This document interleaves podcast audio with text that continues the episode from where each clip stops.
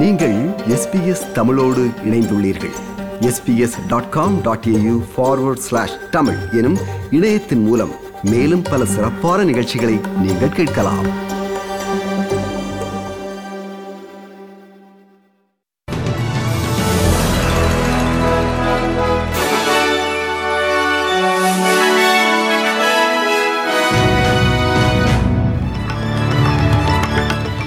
முதலில் தலைப்புச் செய்திகள். ஆஸ்திரேலியா முழுவதும் கொரோனாவால் இறந்தவர்களின் எண்ணிக்கை 652 அதிகரிப்பு. ஆஸ்திரேலியாவின் முதியோர் பராமரிப்பு துறைக்கான கூடுதல் நிதியுதவியாக $560 மில்லியன் ஒதுக்கப்படுவதாக அரசு அறிவிப்பு. நியூசிலாந்தின் ஆக்லாந்து நகரில் நடைமுறைப்படுத்தப்பட்ட கொரோனா லெவல் 3 கட்டுப்பாடு லெவல் 2 ஆக குறைக்கப்பட்டது.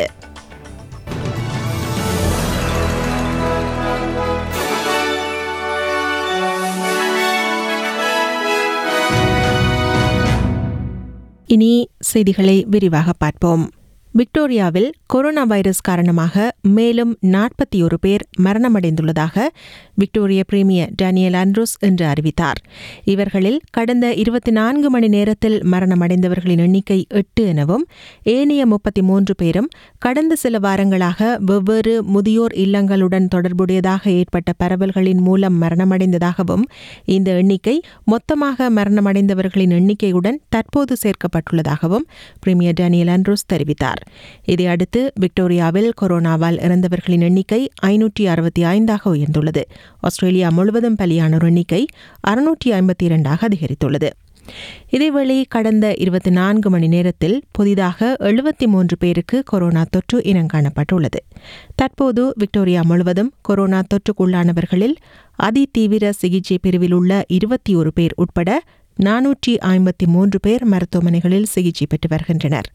விக்டோரியாவில் தற்போது நடைமுறைப்படுத்தப்பட்டுள்ள கட்டுப்பாடுகளை அடுத்த கட்டமாக தளர்த்துவது குறித்த அறிவிப்பினை எதிர்வரும் ஞாயிற்றுக்கிழமை வெளியிட உள்ளதாக பிரீமியர் டேனியல் ஆண்ட்ரூஸ் தெரிவித்தார். Now, there will be a number of key principles, and as I foreshadowed yesterday, we will be engaging from later on this afternoon, adding to the enormous number of meetings and discussions that have been held with business, with unions, with community groups over these last 6 months and certainly quite intensively in recent times. இதேவேளை corona virus தொடர்பிலான கட்டுப்பாடுகள் நீண்ட நாட்களுக்கு தொடரும் போது நாட்டின் பொருளாதாரமும் நீண்ட கால அடிப்படையில் பின்னோக்கி தள்ளப்படுவதாக கருவூல காப்பாளர் ட்ரெஷரர் ஜாஷ் ஃப்ரைடன்பெர்க் தெரிவித்தார். அந்த வகையில் விக்டோரியா மாநிலம் கொரோனா பரவலால் எதிர்கொண்டுள்ள பாதிப்பு மிகப்பெரியது என்றும் இதனால் ஏற்பட்டுள்ள பொருளாதார பாதிப்பும் அதிகம் எனவும் அவர் கூறினார். The impact on the national economy of what is happening in Victoria is between $10 and $12 billion.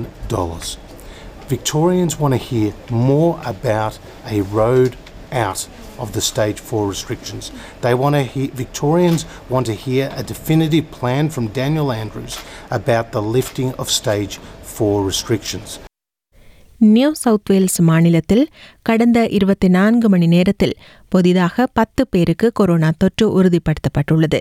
இதில் 6 பேர் வெளிநாடுகளிலிருந்து திரும்பி வந்தவர்கள் எனவும் 4 பேர் ஏற்கனவே இனங்காணப்பட்ட பரவலோடு தொடர்புடையவர்கள் எனவும் தெரிவிக்கப்படுகிறது. பொது இடங்களில் இருக்கும்போது மக்கள் எச்சரிக்கையுடன் நடந்து கொள்வது அவசியம் என நியூ சவுத் வேல்ஸ் தலைமை மருத்துவ அதிகாரி கெரி சாண்ட் மீண்டும் வலியுறுத்தினார். And we know on certain times on public transport that is challenging.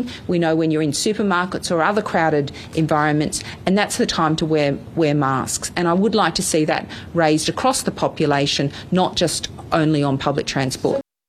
இதேவேளை நியூ சவுத் வேல்ஸ் மாநிலத்தில் புதிய தொற்றாளர்கள் தொடர்ச்சியாக இனங்காணப்பட்டு வருகின்ற போதிலும் இந்த எண்ணிக்கை எதிர்வரும் நாட்களில் மிக குறைவாக பதிவானால் செப்டம்பர் 6 தந்தையர் தினத்தையொட்டி முதியோர் இல்லங்களுக்கு பார்வையாளர்கள் சென்று வரும் நடைமுறை இலகுவாக்கப்படக்கூடிய சூழல் எழக்கூடும் என பிரீமியர் கிளாடிஸ் பெரஜிக்லியன் தெரிவித்தார்.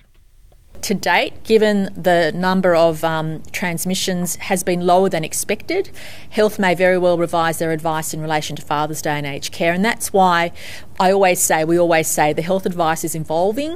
We are in a pandemic and it's important for us to take one step at a time. New South Wales மற்றும் குயின்ஸ்லாந்து மாநில எல்லைப் பகுதியில் வாழ்பவர்கள் மருத்துவ காரணங்களுக்காக குயின்ஸ்லாந்து மாநிலத்திற்கு பயணம் மேற்கொள்வது தொடர்பில் நடவடிக்கைகளை மேற்கொள்வதற்கான உதவிகளை வழங்க மருத்துவ குழு நியமிக்கப்படுவதாக அறிவிக்கப்பட்டுள்ளது. குயின்ஸ்லாந்து அரசின் கடும் போக்கினால் எல்லைப் பகுதியில் வாழ்பவர்கள் மருத்துவ வசதிகளை பெறுவது கடினமாகியுள்ளதாக பல விமர்சனங்கள் வெளியாகியதைத் தொடர்ந்து குயின்ஸ்லாந்து மாநில அரசு இந்நடவடிக்கை எடுத்துள்ளது. மருத்துவ காரணங்களுக்காக விதி விலக்கு கோரும் நியூ சவுத் வேல்ஸ் மக்கள் இதற்கென உருவாக்கப்படும் உதவி இலக்கத்தை தொடர்பு கொள்ள முடியும் என குயின்ஸ்லாந்து பிரிமியர் அனஸ்டேஷியா பலஷே தெரிவித்தார். We are not going to deny emergency treatment to people in New South Wales, and we are not going to deny specialist appointments to people who need the specialist appointments in Queensland. Let me make that very clear. And I understand how distressing this is, so we're going to set up this hotline to make sure that we can coordinate with the families in a timely manner.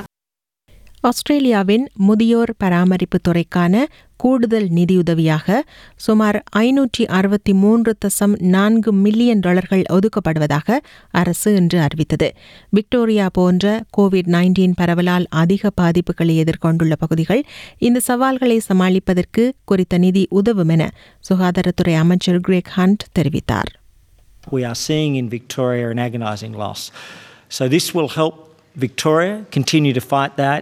It will help us continue to fight that and to protect our older Australians with every fibre of our being.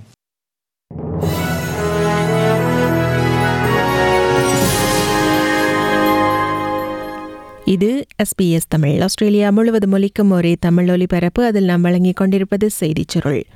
ஆஸ்திரேலியாவில் காட்டுத்தீ பாதிப்பு மேலாண்மை மற்றும் மீட்புப் பணிகளை நிர்வகிக்கும் செயற்பாடுகளில் நாட்டின் தேசிய அமைச்சரவை ஈடுபடுத்தப்படலாம் என்று இயற்கை பேரழிவு தொடர்பில் ஆராயும் ராயல் கமிஷன் ஆணைக்குழு பரிந்துரைத்துள்ளது.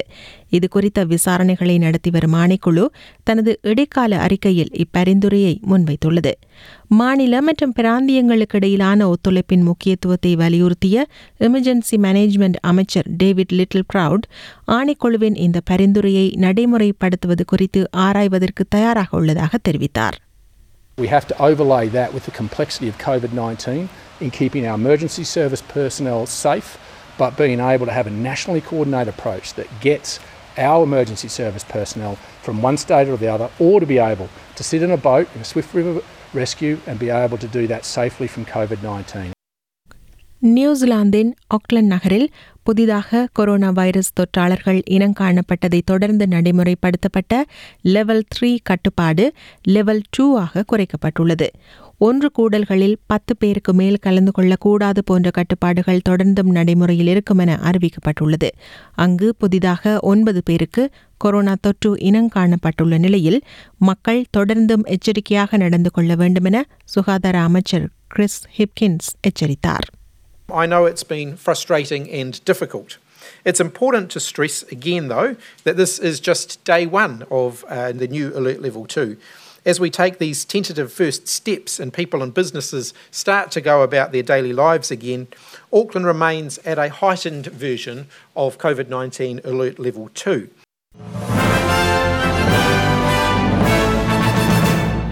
இனி இன்றைய நாணய மாற்று நிலவரம். ஒரு ஆஸ்திரேலிய டாலர் 74 அமெரிக்க சதங்கள், 137 இலங்கை ரூபாய் 83 சதங்கள், 54 இந்திய ரூபாய் 44 காசுகள், 1.01 சிங்கப்பூர் டாலர், 3.08 மலேசிய ரிங்கிட்.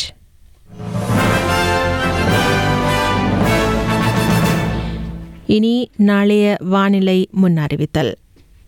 பெர்த் இலேசான மழை 17 செல்சியஸ், அட்லைட் அநேகமாக வெயிலரிக்கும் 20 செல்சியஸ், மெல்பர்ன் ஆங்காங்கே மேகமூட்டமாக இருக்கும் 15 செல்சியஸ், ஹோபார்ட் ஆங்காங்கே மேகமூட்டமாக இருக்கும் 14 செல்சியஸ், கன்பரா காலையில் மூடுபனி பின்னர் தெளிவாகும் 14 செல்சியஸ், சிட்னி மேகமூட்டமாக இருக்கும் 18 செல்சியஸ், பிரிஸ்பேனில் மழை 24 செல்சியஸ், டார்வின் வெயில் 35 செல்சியஸ். இத்துடன் செய்திச் சுருள் நிறைவு பெறுகின்றது.